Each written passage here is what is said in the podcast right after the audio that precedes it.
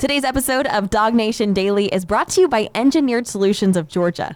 Dial 678 ESOG now for a solution to your foundation and waterproofing problems. Presented by DawgNation.com. This is DawgNation Daily, the daily podcast for Georgia Bulldogs fans.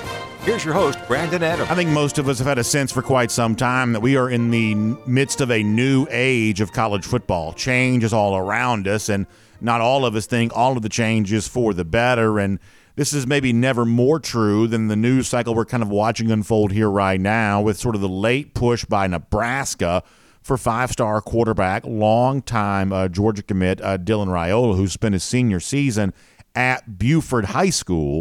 Uh, just a few miles down the road from Athens, Georgia. So let's talk about what we do know and then we'll see if we can kind of fill in the gaps of what we think all of this means here. For those of you who maybe missed the action last night or have kind of been, you know, just sort of depending on a show like this, going to get you up to date on everything, let's do our due diligence to do just that. We're going to start here with Steve Wiltfong.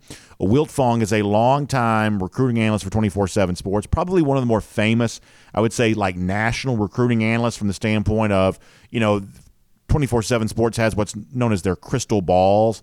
This is just a marketing, uh, I guess, uh, description for their online predictions. When a prediction is made, it, uh, they called it a crystal ball. And last night on Twitter, Wiltfong put this out. Let me read this to you here for a moment about what Steve Wiltfong from 24 7 Sports said that he had flipped my 24 7 Sports crystal ball to Nebraska for five star quarterback Dylan Raiola. When a guy like Wiltfong does that, that's obviously a really big deal. Now, I'm going to get to in a moment what it means that Wiltfong did this via Twitter in such a public fashion. I think there's an element of that that's pretty important. But let me kind of work my way to get there by saying this. A lot of Georgia fans, when they hear something like this, maybe they only halfway follow recruiting or they're busy. It's Christmas time. You're trying to buy gifts, you're trying to do all that kind of stuff. You know, when you hear something like this going on, I think your first question is is this real? Is this just rumor and innuendo? Is this just a way to kind of build interest for signing period, which begins next week, or you know, uh, subscriptions to websites, things like that? Is what's going on here? Is this real? Is this is this matter of fact? Is this to be taken at face value? And I can tell you that my interpretation of the news on this pretty quickly would be that, yeah, you ought to be able to take this at face value. You ought to take this very, very seriously. A guy like Steve Wiltfong is probably not doing this in such a public manner unless he had very strong reason to believe that's the case. And if there is any doubt whatsoever about the veracity of this claim, keep in mind this that Dylan Raiola could end all of this right now by coming out and saying, I don't know where this is coming from. I mean, let's keep this in mind. When Fran Brown the former Georgia cornerbacks coach, when he announced he was going to go to Syracuse, I mean, obviously the first question a lot of folks would have asked on a show like this is, well, what does this mean for an elite cornerback commit to Georgia like Ellis Robinson? Robinson, pound for pound, maybe the most prized of all of the Georgia 2024 commits. And when his position coach leaves to go to Syracuse, the first thought a lot of folks would have is, oh gosh, does this put Robinson's future at Georgia jeopardy, especially given the fact that he took a relatively late visit in the process to Miami? And if there was ever a guy that might, you know, sort of conjure up a lot of NIL type deals, uh, you know, a guy like Robinson might do that. And many of you remember because we talked about this on the show. Ellis Robinson, in the midst of all that uncertainty that some fans had about his status as a Georgia commit, he stepped up right away and he gave that tweet that had the uh, dog emoji on it. And you know, a lot of us sort of speak social media now these days, and that was clearly an indication that that Ellis Robinson had plans to stay at Georgia, and the concerns that he might be looking around with Fran Brown being on the move. That tweet, as much of a confirmation as we can have here in 2024 that tweet, or X if you want to call that, uh, kind of served as our confirmation that Robinson had plans to stay at Georgia. He put those rumors to rest by coming out and giving you a relatively short, brief social media post. Everyone knew how to interpret that. So if we don't hear anything like this, and I suspect we won't, if we don't hear anything like that from Dylan Raiola over the course of the next 24 hours, then all of a sudden you start taking this very, very seriously. That indeed there is a very strong chance that Raiola could be on the move, going back to Nebraska, the place that he does have long-standing family ties. Obviously, we know his father Dominic played at Nebraska. We know that his uncle is offensive line coach in Nebraska, and as many folks have kind of uh, pointed out, Uh, Dylan's uncle just got a big raise to stay at Nebraska. I believe he was the only assistant coach that Matt Rhule kept when Rhule became a head coach there at Nebraska. So, you know, all of a sudden these family connections become very real again. And this becomes one of those things all of a sudden people are kind of remembering, oh, yeah, he does have this tie and he does have that tie in the face of the news that kind of came out yesterday. Now, the other interpretation that I think that you make on this is this is that it's fairly obvious that all of this is happening very, very quickly. Not just because the Wiltfong thing, uh, and I know that Chad Simmons had some reporting on this too, but the Wiltfong thing kind of comes, you know, kind of completely out of nowhere. We can also trace this back to a couple of days ago. Do you remember when Georgia went in home with the five star athlete from Buford, KJ Bolden?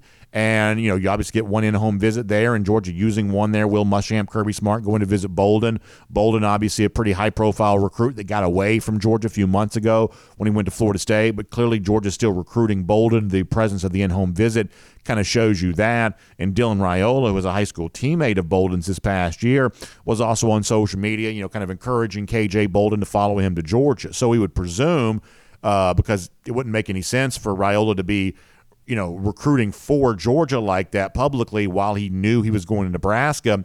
So whatever kind of has gone on here between Raiola and Nebraska has pretty clearly happened very late in the process. I mean, within the last couple of days, because it was only a couple of days ago that Dylan was out there on social media very publicly being in favor of UGA which would be a pretty strange thing for a guy to do if if he wasn't at, and at the time if he knew he wasn't planning on going to Georgia or even he was considering not going to Georgia. That'd be a pretty strange thing to do. So I think we're left to kind of connect the clues there on this and assume that all of this with Raiola and Nebraska has happened very very late very very quickly. And the other assumption we're going to make and then we're going to kind of walk towards the finish line on this. The other assumption we're going to make is is that almost all of this chatter as it relates to Dylan in Nebraska, because there's kind of they're, they're kind of three camps here. There's the Georgia camp, there's the Raiola family camp, and there's the Nebraska camp. In, in any kind of situation like this, where a quarterback is perhaps leaving the current school to go to a new school, there's sort of three different factions you could hear from. You could hear from Georgia, you could hear from the Raiola camp itself, or you could hear from Nebraska. I think we can assume that the entirety of this news cycle is made up of not Raiola sources or not Georgia sources. I think we can assume almost the entirety of this news cycle is made up of Nebraska based sources. I'm going to tell you why I think that's important. Let me show you this first of all. This comes from Pete Thamel. This is a not a normal recruiting reporter. Thamel's just sort of a basic news guy uh, for ESPN. But in light of kind of what came out with Steve Wiltfong and uh, uh, the, the, the crystal ball pick for Nebraska on Dylan Raiola. You also yesterday had Pete Thamel coming out to say that Nebraska coaches have communicated with in-state quarterback commitment Daniel Kaelin. That's the guy that was already committed to Nebraska. That they're again in contention for a commitment from top ten recruit Dylan Raiola, who is committed to UGA. Nebraska coaches have made clear that they would still honor Kaelin's commitment. So I'm going to read between the lines on what Thamel puts out there and say that what Thamel's getting in terms of what's going on there is coming from the Nebraska coaches themselves. They're saying to Thamel, hey, we've told this guy that all is good here. We're going to honor his uh, scholarship. Now, obviously, that doesn't probably make the quarterback in question here feel very loved, but nonetheless, that's that's what they're saying, hey, we've told him we're going to honor his scholarship. We're doing this kind of by the book here. So it sort of reads between the lines to me that Thamel sources on this are the Nebraska coaches. So if the Nebraska coaches are talking to Pete Thamel, it sort of stands to reason they'd be talking to Steve Wiltfong as well. Once again, I don't know this to be sure. Obviously, none of these guys reveal their sources. I'm just talking about what kind of makes sort of common sense in all of this because keep in mind, Steve Wiltfong works for a subscription based website.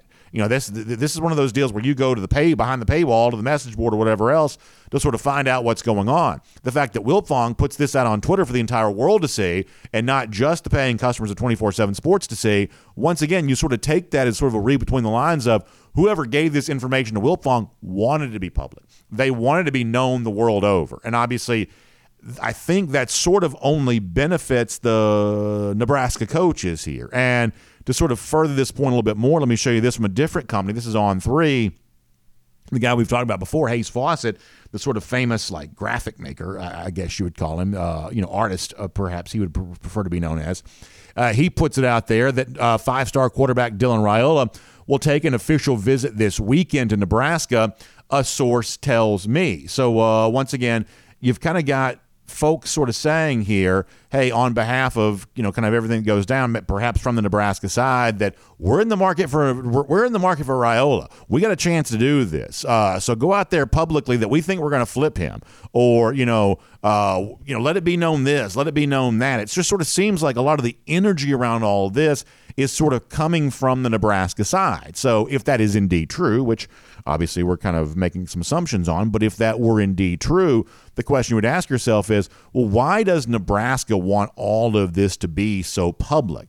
Because there was a day and age that if you were really you know, making a move in recruiting. Remember the, uh, the, the phrase you sometimes heard about, you know, like moving in silence. You know, what is the, the people say real G's move in silence? Well, this is not Nebraska moving in silence. They pretty clearly are benefiting from something about this being very, very loud, very, very public. So why do they want the world to know? You know, oftentimes when Georgia's had visitors on campus, they've done everything they could to keep that secret. Uh, whether it's you know trying to attend a game without somebody being you know you know fully aware of that, or taking a visit without somebody being fully aware of that. Why does Nebraska want all of this to be so public? Well. I think we can trace this back, if you want to make the assumption here anyway. I think you can trace this back to something that Nebraska coach Matt Rhule said uh, the other day. It got a lot of attention at the time, and I want to play it for you now. Now, I took this off of uh, one of the social media platforms. Somebody put a couple sound effects here on this, but nonetheless, uh, this is Matt Rhule talking about the market for, he was describing the time, transfer quarterbacks and how high dollar that market is if you want one of the best transfer quarterbacks. Was this at the time Matt Rhule planting a seed for what his program wants to do now when it comes to Dylan Raiola? Take a listen to this make no mistake that a, a, good quarterback in the portal costs you know a million to a million five to two million dollars right now. So just just just on the same page, right? So um, let's make sure we all understand what's happening. So um, um, you know, there's some teams that have six six or seven million dollar players playing for them. So that's Matt Rhule saying, hey, if you want one of the best quarterbacks right now, you got to go out and spend a million or a million and a half or two million dollars on that quarterback. Now, it's fair to point out that a lot of people uh, at the time that, that that Rhule said that. So that's probably still an exaggeration. We're obviously in a day and age in which you know top players are you know certainly you know demanding you know big dollar sums, and many of them are getting big dollar sums. But there's an aspect of what Rhule said there that I think plugged in source within the sport are saying is probably still a little bit of an exaggeration, but nonetheless, this is Rhule out there just seemingly sort of speaking off the cuff of hey, you want a great quarterback? That's a seven figure proposition. That may be multiples of millions of dollars worth of a proposition if you want to be able to do that. So here's how I connect the dots on this, and perhaps this is this is not true, but here's how I connect the dots in all of this. It certainly seems like to me that Nebraska wanted as much public chatter out there as possible about the fact they were going to get a chance to host Dylan Raiola on an official visit with the idea that if, if they can raise enough money uh, from some of the boosters, and Nebraska, by the way, is a very large fan base with a lot of boosters. Nebraska's sort of been thought to be a pretty significant player in the NIL space. They don't have much to sell in terms of recent football success. You got to go back to the 1990s to find Nebraska being very good. It's obviously a freezing cold place to live, not the most exciting community necessarily, but they do have a big fan base. They are starved for winning, and they have a chance to raise a lot of NIL dollars. This has been true for Nebraska for quite some time. It's one of the reasons why a guy like Matt Rhule would have taken that job because there is an NIL base in place. And I believe what Nebraska is trying to do right now by making all of this very public, uh, you know, open public prediction on the part of Steve Wiltfong, information about how they're going about all of this, including getting, uh, uh, you know, you know, Raiola on campus here this weekend. This is all in an attempt to create a very large NIL package, raise the money, perhaps they've insinuated as a possibility here, spending big on the hopes they can take Raiola away from Georgia. And if we look at, you know, previous, you know, recent history for Georgia on some of this kind of stuff, if the offer from Nebraska is big enough, the odds are Georgia will not match that because that's just not quite the way that Georgia has gone about its business in this space in the past. Georgia believes they have a good quarterback already committed in this class, and I think by now he's essentially a signee. When it comes to uh, you know Ryan Puglisi, Georgia's obviously had uh, back-to-back national championship success as a program. They are not nearly as desperate as perhaps Nebraska is for that level of success. What should Georgia do as it relates to Dylan Raiola? Different people probably have different opinions, but it certainly seems like all of this being done by Nebraska in a very public way to raise a lot of dollars in the hopes they can buy Dylan from Georgia here late in the process. Now, I think this tells us a lot about kind of where things stand with college football, what this means, I think, in terms of our, I guess, understanding of Raiola in particular. And it also starts a conversation about what about Carson Beck and his future there at Georgia. There are a lot of big questions that get asked on, I guess, the other side of the idea that Nebraska is trying to use a big NIL offer to kind of wrestle Raiola away. And so, on all of that, in terms of exactly how Georgia fans are supposed to feel about this, I want to keep that conversation going. But first, let me take some time to introduce our show. My name's Brandon Adams, and this is DawgNation Daily, the daily podcast for Georgia Bulldogs fans, presented today by Engineered Solutions of Georgia. Happy to have you with us. All video platforms, of course, we start 10 a.m., 945, first and 15 there on DawgNation.com, the DawgNation app, radio, app, and Sports Radio 960 The Ref, podcast, all the podcast platforms there as well. Just happy to have you with us no matter which platform you choose to use. Big thanks to our friends at Engineered Solutions of Georgia who make it all possible for you there as well. Foundation, waterproofing problems, Obviously, that's what Engineered Solutions of Georgia lives to solve for you. And one of the things I hope that my words throughout the years have reminded you of is that there are some signs here that ought to trigger in your head. Oh, yeah, BA said ESOG when I see an issue like this. I'm talking about water creeping in where it's not supposed to be, wet spots in the basement, crawl space, garage. All of those issues can be signs of a bigger problem. And when you see that, I want you to think about Engineered Solutions of Georgia or those cracks, walls, you know, certainly easy to notice that if it's the basement floor, but also if there's a, like a horizontal crack in the sheetrock, or if there's one of those sort of stair step cracks, the thing that goes down and over, down and over, down and over on the brick on the outside of your house. Once again, that ought to be a trigger to you. Engineered Solutions of Georgia, because they are your solution for foundation waterproofing issues. In fact, the word solution is right there in their name. They exist to solve these kind of problems for you. Simple problems, big problems, everything else in between. They're also proud partners of UGA there as well. It's always fun to do business with those who support UGA. Clearly, that's what Engineered Solutions of Georgia is all about. Longtime friends of ours here on DawgNation Daily there as well, including again for 2024 too. We're very, very excited about all of that with our friends at Engineered Solutions of Georgia because they've got an entire team of engineers on staff. There's nobody else in our marketplace that puts that level of support towards your problem like our friends at Engineered Solutions of Georgia uh, are able to do. So give them a call. The phone number very easy to remember. Simply dial 678 ESOG now. That's 678 ESOG now. Engineered Solutions of Georgia, a solution to your foundation and waterproofing issues. Proud partners of UGA, longtime friends of ours here on DawgNation Daily. We're going to get Connor Riley here coming up in just a moment, uh, and we'll talk to Connor, his perspective on a lot of this. He's written some good stuff already about this there at dawgnation.com. But for now, let's go around the doghouse as a lead in to all of that. And, you know, here's what I'm going to tell you, which is I know there's a temptation on the part of a lot of Georgia fans to say, well, you just got to pay Dylan Raiola whatever you whatever he wants. You can't lose a recruit – you know, this late in the process, uh, Nebraska, if this is an NIL thing, then Georgia's got to just sort of dig deep and, and go to some of their money bag boosters and say, hey, we need you to sort of reach down and, and sort of give more money because we got to win this rival recruiting battle.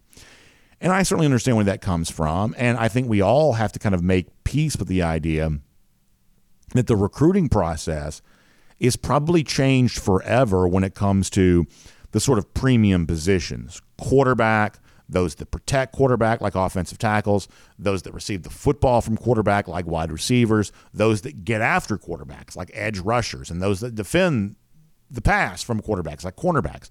You know, there are some, I think, understood premium positions, and moving forward, the NIL stuff is just going to be a factor in this recruitment. And while it's great to have principles of, well, we reserve our NIL funds for the players who've been here and earned it and whatever, whatever, that, that's great there's also a degree to which reality has to be confronted on its terms. And while it's great to have principles, it's also a requirement to have the kind of elite talent that keeps you in the national championship business.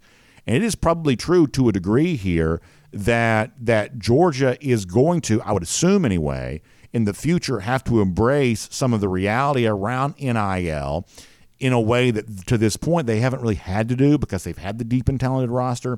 They were kind of in the uh, driver's seat position because of the success they were having on the field. But as you start thinking about transitioning to future years, you know, kind of playing in the space based on the rules that have been established, that's going to probably be just as true for Georgia as it is for anybody else. They may be in a position right now where they can you know, not get into the bidding war over Raiola. And perhaps that makes some sense to do because you know, I don't know that anybody is. I, I can't miss prospect, Raiola included. I mean, you know, I, I, I think that we've said now many times that on a uh, you know a future Georgia quarterback situation, you know, well, I think that Raiola would have a very good chance to win, you know, and become an eventual starting quarterback at Georgia. Much the same way a guy like Carson Beck used his experience to win that job this year. By the way, more on Beck here in a moment. Uh, much the way a guy like that used his experience to win the job this year, I would trust someone like Gunnar Stockton, who's been in the program for quite some time. That if it was a Stockton versus Raiola battle, you've heard me say this before wasn't obvious to me that, that Dylan Raiola would be a huge favorite to win that battle, given the way in which experiences seem to matter when it comes to success there at Georgia. So while it's probably true that eventually Georgia's going to have to be more aggressive for the kind of premium positions in recruiting to keep pace with those who are willing to do that. You know, maybe right now spending an outsized portion of its NIL budget, if you want to call it that, on a guy like Raiola, maybe that doesn't make as much sense for UGA here right now. That if can previous history is our guide, that that Georgia probably will not quite go to the 11th hour in a negotiation. If Nebraska is driving up the price based on its current actions right now, then Georgia would probably take a step back. I think that's what you would left be left to conclude. That's kind of perhaps the way that's you know done here right now. And in terms of you know how you interpret and how you make sense of all of this, here's what I say about Dylan Raiola that it is certainly understandable if he indeed does make this move.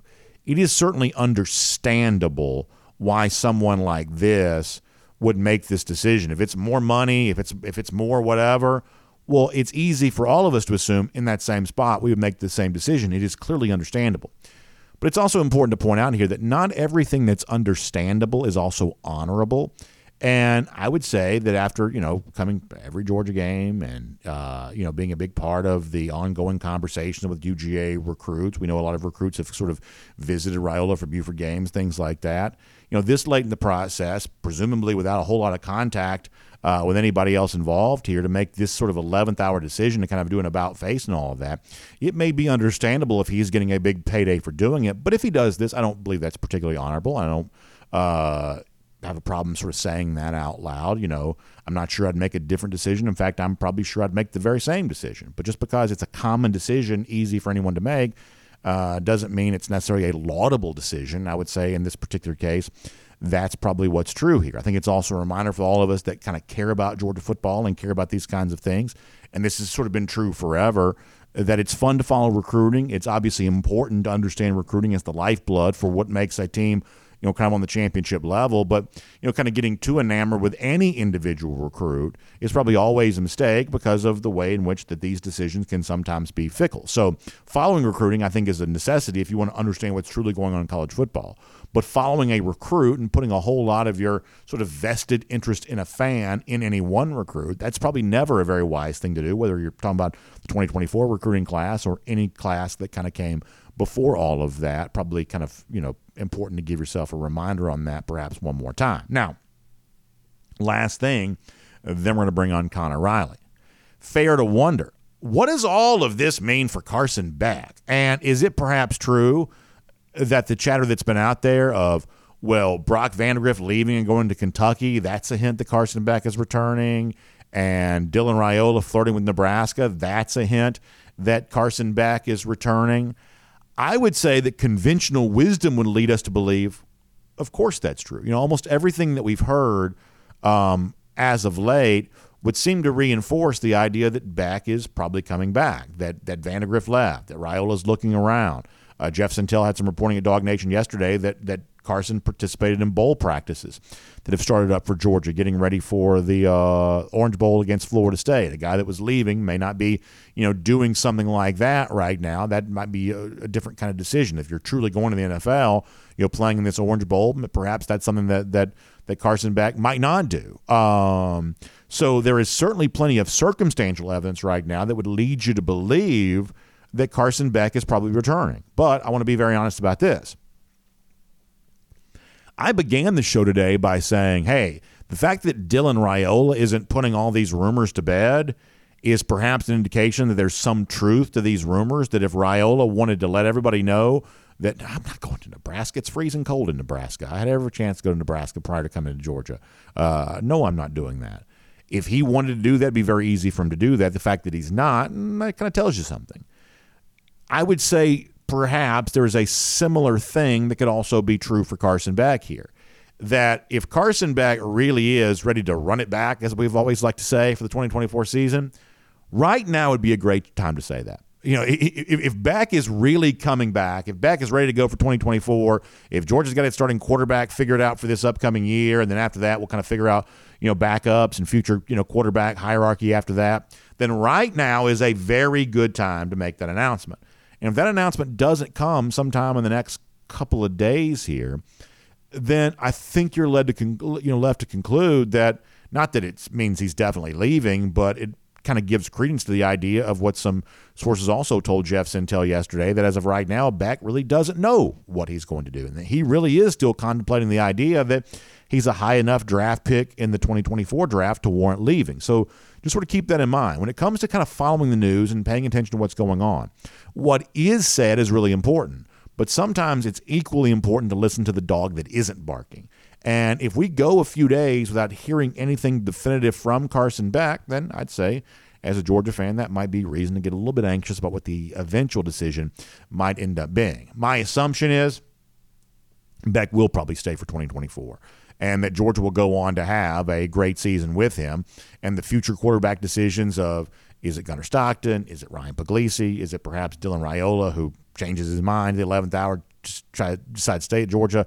That all of that is some sort of future decision to be worried about in some future year. That we are kind of in the win now era of college football, that it's all about what can I do to get my team ready for this upcoming season, and we'll let the future sort of take care of itself. If that be the case, if that's what we're really heading towards, and I think fans are pretty comfortable with that conversation already as it is. So a lot of the energy now for Georgia is going to center around what Carson Beck eventually announces. Obviously, Georgia fans hope that he stays. Georgia fans hope that he's here for 2024.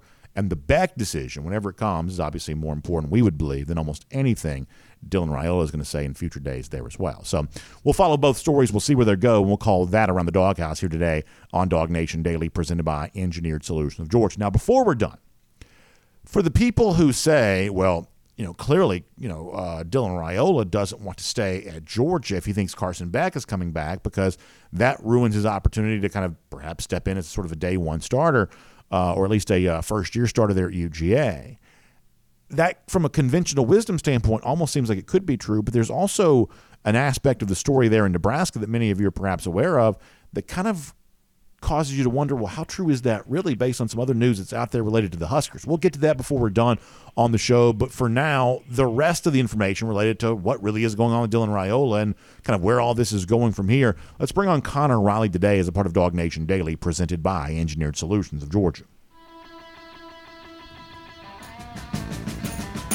From Athens and across the SEC or wherever the recruiting trail may lead, here's a DawgNation.com insider. All right, let's bring on Connor Riley here. A lot to talk about. Connor's written plenty.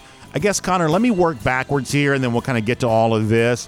What I just said a moment ago is is that obviously the Dylan Raiola rumors and reports that are out there, you know, seem to be in some way connected to whatever Carson Beck's going to do because it's the same position, if nothing else. And so what I said is, hey, if Carson Beck really is coming back to Georgia, then boy, I tell you right now, it'd be a really good time to announce that. So do we read something into this if we go a few more days without Carson saying something about his status for 2024? Is that dog that wouldn't be barking there perhaps telling for Georgia if it does stretch on that long? No, to me, because, and I actually think this is kind of similar to the Brock Vandagriff situation where he announces he's going into portal and then ultimately ends up at Kentucky.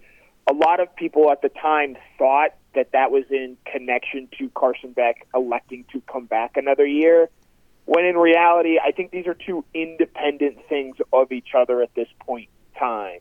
Um, I, I think that with with Carson, he's going to make his own decision. He's still weighing his options. Uh, I'll note right now, I, I, I don't really see him as a first round quarterback prospect. Maybe some teams do. It only takes one, obviously, but you know, uh, and there's an ESPN mock draft article out today. Caleb Williams and Drake Maye go one two. Jayden uh, Jayden Daniels is a first round quarterback, and I think he has clearly elevated himself above Beck in that pecking order. And, and then you know, you have that next sort of tier with guys like J.J. McCarthy, Michael Penix, Bo Nix, and Carson Beck. And one thing to keep in mind with Carson, he's got about 250 fewer pass attempts than J.J. McCarthy, who has the next fewest amount of pass attempts. Like he's just so much more of an unknown in that standpoint. So I think he this is a, a difficult decision for him because I absolutely do believe, and I believe Carson believes this as well. He has NFL level tools, but the big thing missing from him, especially in comparison to other players out there, is just the experience factor. You know, uh, Bo Nix, six year starter, uh, Michael Penix started over the course of six years. Even McCarthy is a guy who played a big role on that 2021 Michigan team that went to the college football playoff. This is really Beck's only first year as a starter here, and in turn, going to the Raiola news. Based on my sort of read of this, I, I think that you know, while yes, I, I do think the fact that Georgia maybe said what their options would be in the event that Carson Beck does elect to go pro, I think there are a lot of other factors around this that is leading Raiola to ultimately, I believe, end up at Nebraska this time around. So I want to talk about all of that here coming up in a moment. Let me give you, I guess, one more question on Beck kind of before we get there.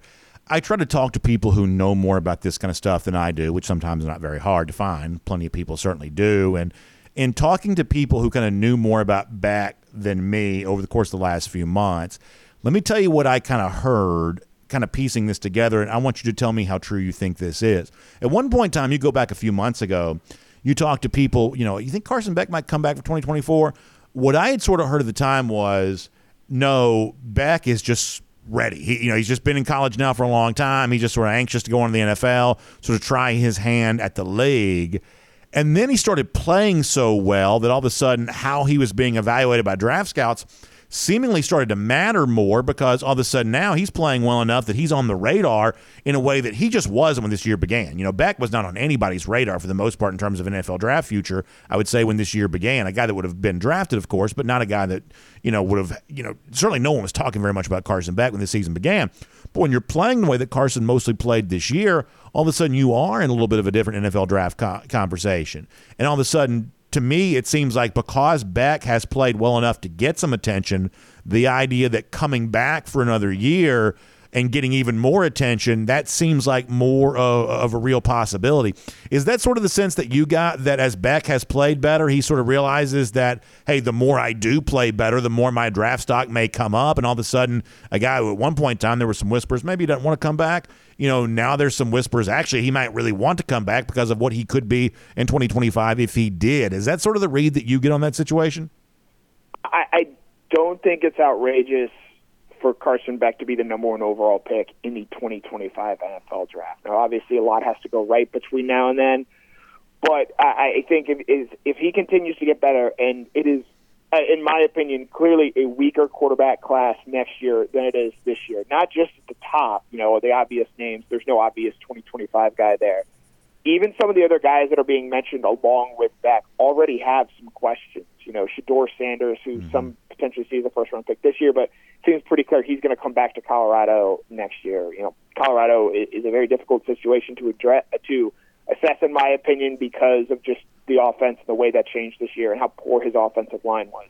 The other guy, Quinn Ewers, a guy that's battled injury, a guy that has been up and down over the course of his college career, and eh, you know, you look at you know past players that come from that Steve Sarkisian offense they haven't exactly had the easiest transition into the NFL. And so I think, you know, Beck has a real chance next year to play himself into a, a, no doubt about it first round pick, something he is not right now, in my opinion. And so, yeah, the offense, like, he's going to be tasked to do more next year, and there are pros and cons that come with that. But I think if Carson is willing to bet on himself big in a way to where, you know, the payoff could be not just winning a national championship as a starting quarterback, but also the you know thirty million dollars that come from being a, a second, third, fourth round pick compared to what you get at being at the top of the NFL draft. So I do think that as he played better, you know, there was always it was always it was always going to be an impossibility for Carson Beck to really be a top of the line first round quarterback this year because he wasn't going to have the snaps, and you already had two really established prospects in Caleb Williams and Drake Maye. There aren't those same level of established prospects next year, and Carson Beck actually could go on to become that guy. I think if he elects to come back and make continues to make strides that at times we saw him make this year. All right, so moving on to Dylan Raiola here for a moment. When you look at the timeline, you know, just a few days ago, Dylan was at least on social media doing some sort of rah-rahing for Georgia as it related to uh, KJ Bolden's recruitment. You know, at least making some sort of public statements in favor of UGA there and all of that. I think it becomes somewhat easy to assume then that whatever like lack of certainty has existed around Raiola's future with the dogs has only been within the last couple of days. And when you look at the way the, un, the, the news cycle kind of unfolded, a lot of this seeming to come from the Nebraska side on all of this. I sort of read this as all of this has changed because at the very end of the process here, Nebraska seemingly has gotten very aggressive in trying to raise a whole bunch of money to essentially buy Dylan away from UGA. Is that kind of the read that you get on this too? Not just Dylan. Uh, you know, his his uncle Donovan Raiola yeah. is the offensive line coach in Nebraska. He very recently got a new raise um, in, in his job there, and you know Nebraska went five and seven this year. It's not like you know there was a whole lot to celebrate there. Uh, you know, when it comes to Raiola, I, you can tell yourself that Georgia's going to try and retain him. I do believe they're going to try and do that because they do believe in the talent. But let's just look at some facts here. Uh, Dylan Raiola was expected to enroll and be at Georgia Bowl practice on Saturday. There are going to be other 2024 signees in Athens, you know, getting acclimated. Uh, Ryan Puglisi is expected to be one of them. Raiola was expected to be in Athens this weekend. He will now be taking an official visit to Nebraska uh, this weekend. I, I think that speaks a lot to the way and where this thing is trending. And as you, I, I think, point out, on Thursday he was at, he was with KJ Bolden with the Georgia coaches trying to recruit him. Uh, by Monday evening, it, it became sort of clear that he was going to probably end up at Nebraska. So something over the course of this weekend has, I think, clearly impacted the way Raiola has viewed his college decision there. And look, like he just means probably more Nebraska than he does at Georgia. Georgia has been a program that has built itself on not being reliant on a quarterback to win. I think that was true in 2021 and 2022, and even at times this year in 2023 under Carson Beck. You know, Georgia doesn't want to put everything on the shoulders of the quarterback. Uh, since 2016, that was Kirby Smart's first year at Georgia. He has won two national championships. Nebraska has one winning season in yeah. that time.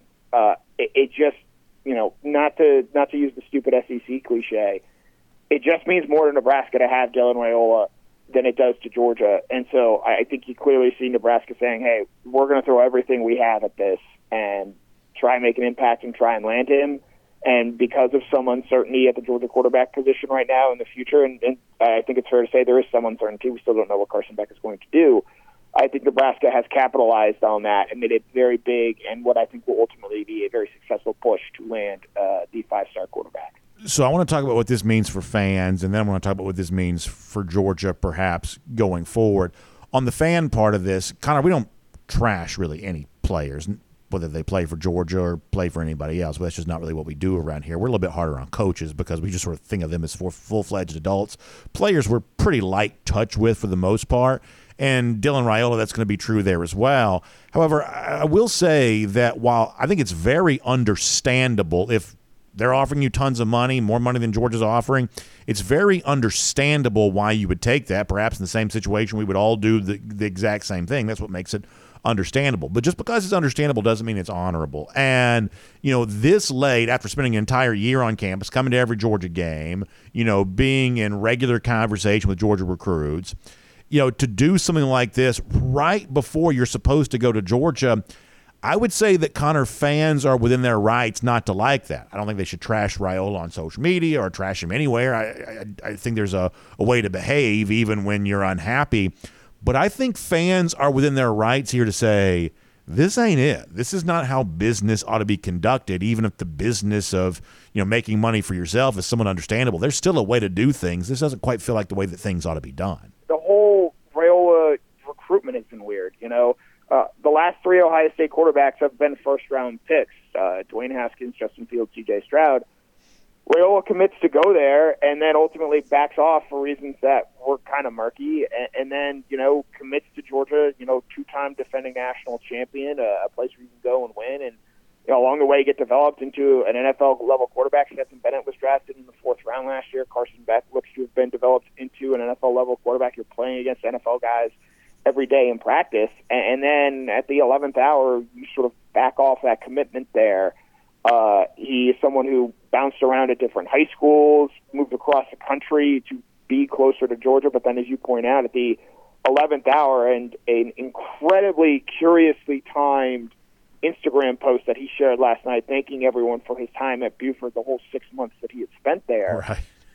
The, the whole thing is just, it, it's a very strange recruitment. And, and look, and, and some of this, I, I think, falls at the feet of the adults around Dylan more so than Yeah. him himself. You know, we're all products of our environment here, and, and I think to a certain aspect, uh, Raiola, the adults around Raiola have sort of led him into this predicament where, fairly or not, he is getting hate on social media, and I don't believe you should ever be tweeting at 17, 18 year old recruits about where they think they should go to college.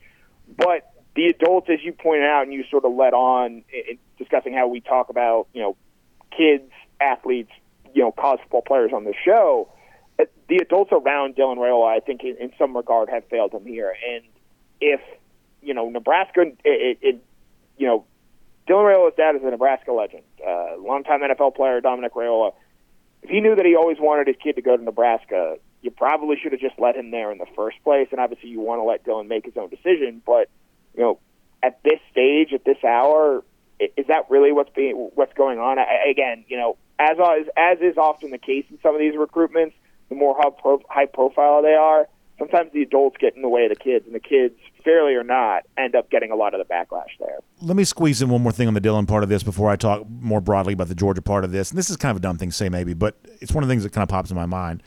Um, when you looked at Dylan while he was in Athens for games here this year, boy, from a body language standpoint, you never could have predicted something like this was coming. And I'll make the comparison to a couple of times when, like, say, Julian Juju Lewis was on campus. This is not a criticism of Lewis, but he sort of behaved like you would sort of expect a five star quarterback to behave. Kind of too cool for school. Sort of like all of this was kind of unimpressive to him, that he was just sort of there, kind of poker face, not really revealing much in the way of emotions about any of that kind of stuff, sort of acting like a sort of a quarterback with some swagger would probably act like.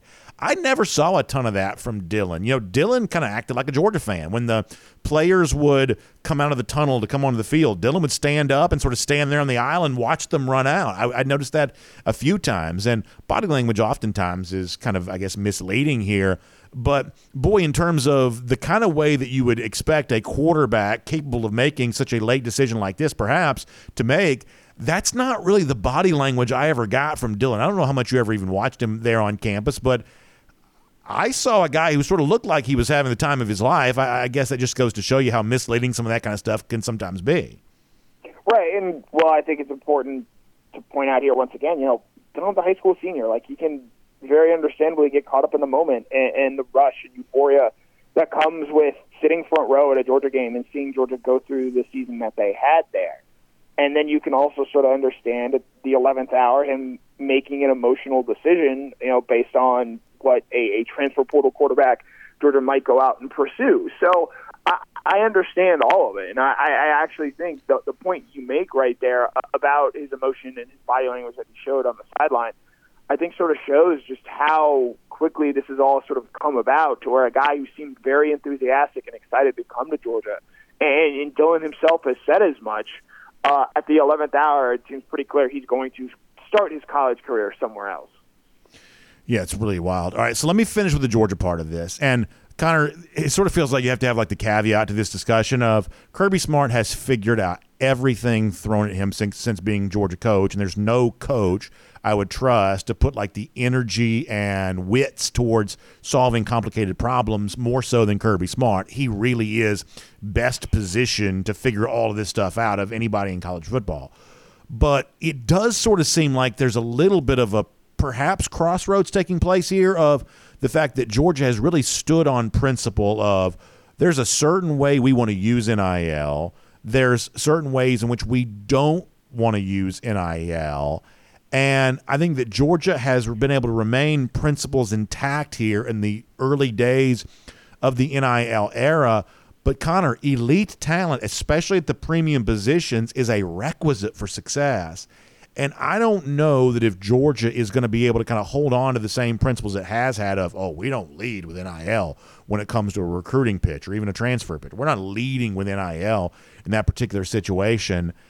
I don't know that that philosophy is going to survive the age in which we're currently living. That Georgia, even with two national championships and even with the prestige of the program, is going to probably have to be in the same auction house as everybody else is if it wants the elite players, especially at premium positions going forward. What do you think about that?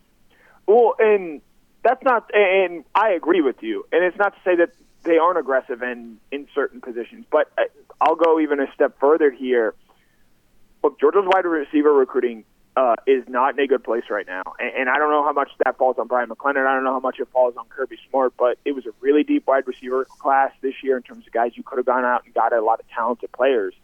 And, you know, I think Sacovie White and Nitro Tuggle can be very good, productive players at Georgia, but you know, you look at some of the other names out there that at various times Georgia was in on, and they just ultimately end up not getting. And you go out and look, at the teams that have beaten Georgia even say, how have they done it? With great wide receiver play. Isaiah Bond made some great plays in that Alabama game. Jermaine Burton, and I'm not putting him in the same class as some of the other ones, but he goes out and makes some big plays in that win over Georgia. Obviously, Jameson Williams, John Metchie come to mind from previous Georgia losses. You think Marvin Harrison from the Ohio State game a season ago. You, if you are going to, as you know, stand on principle, stand on business, the popular thing today. Sure. What you run the risk of doing is standing a lot closer to what Clemson is right now than some of the other elite programs out there. I think Clemson finds themselves where they clearly have made a miscalculation in how they have been running their program in recent years as they as they have taken a step back in an incredibly weak divi- in conference, no less. You know, it's not like you know Clemson is playing an SEC level schedule. They're going out and losing four games in the ACC uh, program, which, as you pointed out last week, or a conference, as you pointed out last week, wasn't good enough to get into the college football playoff and the undefeated conference champion that had two wins over SEC programs. So I think if you're Georgia here, look, Kirby Smart has always been very adaptable. He's always been very flexible. I'll be interested in seeing how flexible he is moving forward because, you know, while yes, wide receiver is a position where you can get, you know, production out of the transfer portal, it seems like they're going to get some more out of there this year. I think it also really, really helps for able to land those guys as high school recruits too, and can have them come in and develop from day one. You look at the success that Georgia has had with guys like Dillon Bell, Ladd McConkey. Uh, you know, while yes, you're able to pull guys out of the portal, it does take them some time, I think, to adjust to what you're doing. Whereas if you're bringing them in as freshmen right away, I think there's a uh, you know an easier way to sort of pick things up and go about their business there. So, uh, you know, when it comes to the wide receiver position, you can put the quarterback spot in there as well. Uh, I'll be very interested in seeing what Georgia does going forward. Anything else you want to leave with, with this on Connor? Kind of a final thought here of perhaps anything that hasn't been said to this point? Uh, I, I think it's important to keep in mind, and, and I, I will say, I feel like there's a lot of strawmen out there that are, you know, maybe complaining about the way that fans are reacting. I would say, for by and large, this is actually a pretty measured response from yeah. Georgia fans that I have seen thus far. It's not doom and gloom. It's certainly not what it would have been in, say, like 2018, 2019. You think with Justin Fields transferred out of the program. Uh, Kirby Smart has had, I'm doing the math off the top of my head here, and anytime I'm doing math, it's, it's a dangerous game. Kirby Smart has had four five star quarterbacks uh, play for him in his time at Georgia. I believe of the 92 games that he has won as a head coach, those five star quarterbacks have started and won I think 14 games, uh, 15 games rather. Uh, this is not a program built on five-star quarterbacks. Every one of those five-star quarterbacks ended up finishing their college career elsewhere. Uh, I understand that Raiola is a very hyped and very talented prospect and could lead Nebraska to great success, success it has been missing for the better part of a decade. Um, Georgia in the long run is probably going to be just fine. Now, like again, you know, getting into the playoff every year, being a top 12 team, or being a national championship team. That's a very fine line that Georgia has to try and walk and get to. But for the most part, missing out on Dylan Raiola as I expect them to is not going to take Georgia from a championship contender to Clemson overnight. Connor, really good stuff. I certainly appreciate that. Uh, we'll look forward to reading. I thought your piece this morning on, uh, you know, kind of the sort of parallel, I guess the intersection of the Beck News and the Raiola News is very, very good. So we'll keep reading that from you there at dawgnation.com, and uh, we'll chat here uh, back on this show again very soon there as well. Thanks for being here today. Yep, as always, it was a pleasure. Let's take a look around the rest of the league. This is SEC Through. So interesting stuff there from Connor Riley on that, and I totally agree. I, I haven't really seen anything from Georgia fans, and obviously I follow this stuff pretty closely. I would say I'm a, you know, pretty significant lurker, if that's the right word to use here, of the online Georgia conversation. We want this to be a fan-oriented show, so understanding what fans are saying at any point in time is, you know, kind of what I want to do. And so I think the responses you're seeing from Georgia right now are not hysterical. They're not, you know, out of bounds. They are, I think, asking important questions of what's happening to the sport that I have loved. I think it's a fair question to ask. And I don't think you have to be the old man on the porch to kind of be wondering, hold on, college football sort of functioned one way for 100 whatever years. And now within the last couple of years, we've sort of decided that it needs to function a completely different way. Are we sure that's a good idea? Or are we sure all this change is a change for the better? And are we sure that the uh, you know the apparatus can sort of hold together with all of this much change at any one time? I think that's a fair question to ask. I I also think that college football is incredibly resilient from the standpoint that no matter how weird things to seem to get, college football always seems to continue to be pretty entertaining. And I think there's an aspect of if you wonder why sports talk, and in a roundabout way, this is what this is. Stephen A. Smith is sports talk. Uh, you know, Barstool, that's sport. Like, why is sports talk talk popular? I think it's because it's sort of fun to take a break from your real world problems and sort of sink your teeth into trying to solve some of these interesting, complicated problems as it relates to sports. And how do you put a roster together in 2024 given the stuff that's out there right now? That's kind of an interesting problem to try to solve. And so I, I think that college football will survive all of this because the new stuff is interesting the same way the old stuff has kind of been.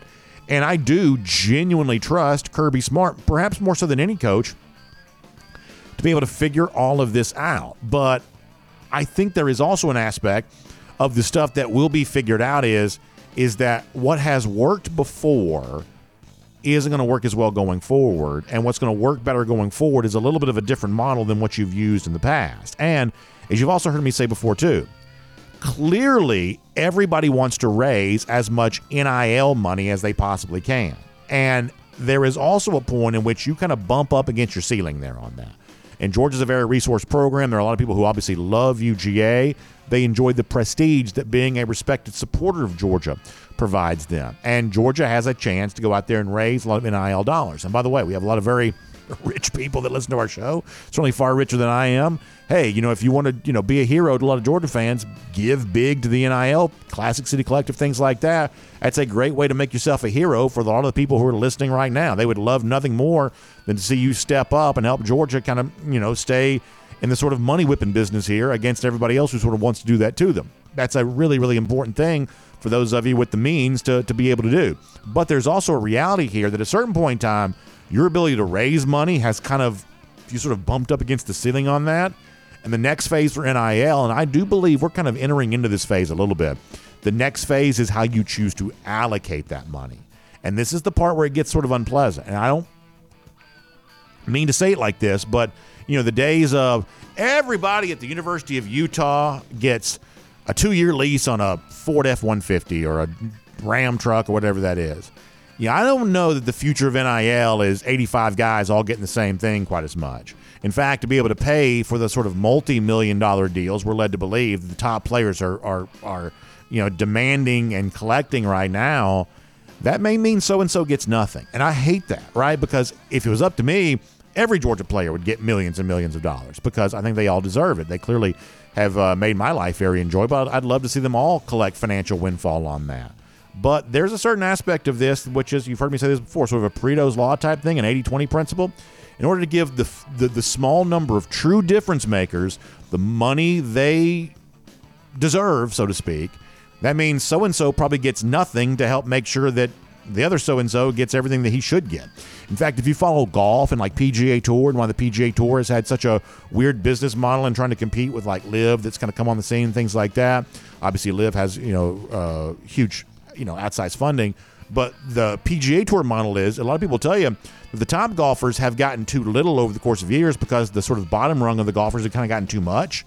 And I think that college football may be dealing with its own version of that in the NIL space of, well, if you want to give quarterback, edge rusher, left tackle, you know, top wide receiver, if you want to give them the sort of seven figure sum they probably could command in the open market, that may mean some of the guys on your roster perhaps in the future don't get anything. That's an unpleasant aspect of the NIL conversation, but I believe it is the next phase of this. Once you've raised all the money you can, how do you choose to allocate it? And there's not going to be enough to go around for everybody in that particular sense. I believe that's where we're heading. It's also pretty late here. So let me quickly uh, do a, uh, a, Royal Caribbean mention here from the standpoint of hey, if you want to have some fun, you want to kind of put all the stuff behind NIL and stuff like that behind you Obviously, Royal Caribbean gives you a great chance to do that in 2024. One of the things in particular I want you to keep in mind is uh, the great new debut of Utopia of the Seas coming up in July. It's right, another brand new Royal Caribbean ship sets sail in July. It's an Oasis class ship. It means one of the largest categories of ships at sea, and it's exclusively going out of Port Canaveral for those three and four night sailings. If you like long weekends, if you like short cruises that still give you a chance to experience the best that Royal Caribbean has to offer, including a stopover at Perfect Day Coco Cay, a brand new Oasis class ship starting in July on Utopia of the seas. That's a great way to do it. Our friend Jessica Slater can tell you more about this. You can give her a call 770 718 9147. That's 770 718 9147. You can also email her at jslaterdreamvacations.com. All right, we've gone very long. Let me just do one story here today. I'm going to save some of this other stuff for uh, later.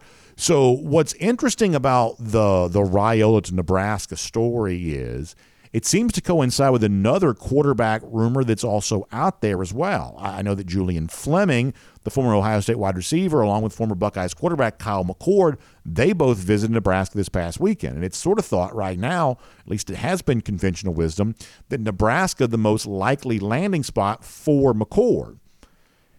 And no one has stepped up to say this is no longer true. We heard Pete Thamel, we gave this to you earlier in the show, that, hey, Nebraska was still offering the, the scholarship to its current commit, an in state prospect. So therefore, they're speaking out on that. There's no rumors or leaks as it relates to McCord. So this idea that Raiola is is leaving Georgia because he's upset because he thinks Carson Beck is coming back.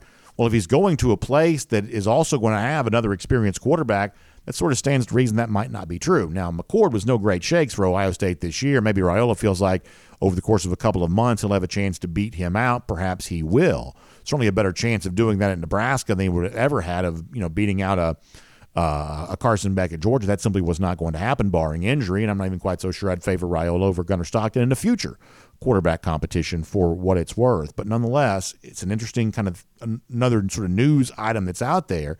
Is the school that Raiola is perhaps leaning towards and moving towards is a school that could also be taking a transfer quarterback this year, former Ohio State quarterback uh, um, Kyle McCord. So something to keep in mind there. We'll make that cruising around the SEC courtesy of Royal Caribbean, and we'll kind of save the other stories for later on, including, by the way, state championships continuing at Mercedes-Benz Stadium uh, today.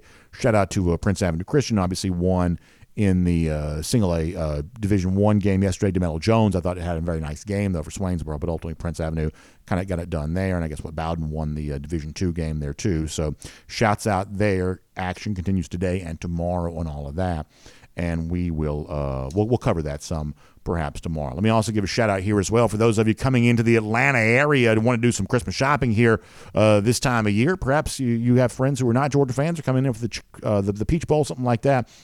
Great chance to spend some holiday time here in the Atlanta area. Is right here, nestled right next to where our DawgNation World Headquarters studios are located here in Dunwoody. In fact, we're right between two great MARTA stations.